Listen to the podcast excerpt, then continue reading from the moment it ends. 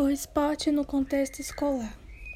O esporte sempre esteve presente na sociedade e começou a ser inserido no ambiente escolar com o intuito de melhorar a saúde, também com o objetivo de deixar os corpos mais fortes e preparados para no futuro ser um padrão militar. Depois da Segunda Guerra, com todas as novidades que o Estado Novo trouxe, o esporte passa a ser um forte integrante no sistema educativo, com a ajuda do August Liettilo, com um método de educação física desportiva generalizada. E a partir de mil novecentos e sessenta e quatro, o esporte é fortalecido com busca em conquistas, em competições e esconder problemas internos do Brasil, com o objetivo voltado para aptidão física e seleção de talentos, se tornando uma coisa rígida e com regras normalizada, normalizadas, deixando de ser informal e com possibilidade de mudança de regras. A mudança na educação física de ginástica para esporte, pois os princípios eram a reprodução de movimentos. O esporte na escola fica caracterizado os princípios de rendimento, disputa, rendimento e disputa. O professor deixa a sua função para ser um treinador e os alunos atletas. E o esporte da escola tendo a visão de uma formação para os alunos sem a padronização das aulas. Kunz reforça a crítica a utilização do esporte para o rendimento, na es- rendimento escolar, tendo assim os alunos que encontraram o sucesso e o fracasso. Ele defende por ser uma forma de mostrar a cultura, culturas diferentes.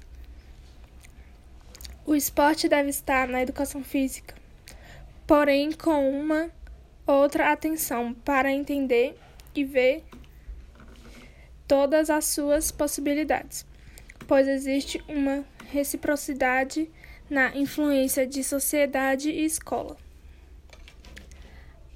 Analisando o ambiente voltado à educação para a cidadania, assim, para assim ter uma formação cidadã mais pedagógica. Escola e cidadania. A instituição é uma importante referência para a educação dos alunos.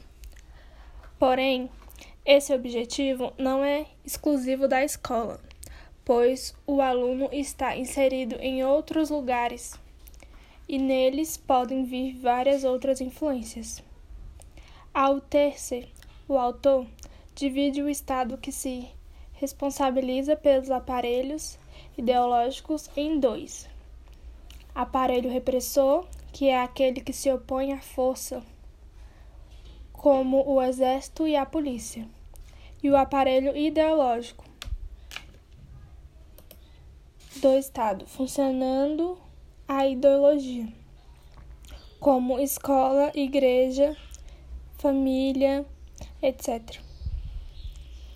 Esse aparelho participa de forma ideológica e repressora, que é as leis e regras, sempre se misturando. Tauroni fala que a escola não se pro- preocupa com a educação, mas sim em preparar os alunos, o aluno para o mercado de trabalho. Sendo assim, a educação é voltada para a sociedade, preservando os interesses das classes dominantes e assim vão estar prontas para a indústria em desenvolvimento. Com a abertura do país, do país para as multinacionais, a mão de obra deve, teve um aumento e assim surgindo indivíduos para preencher essas vagas.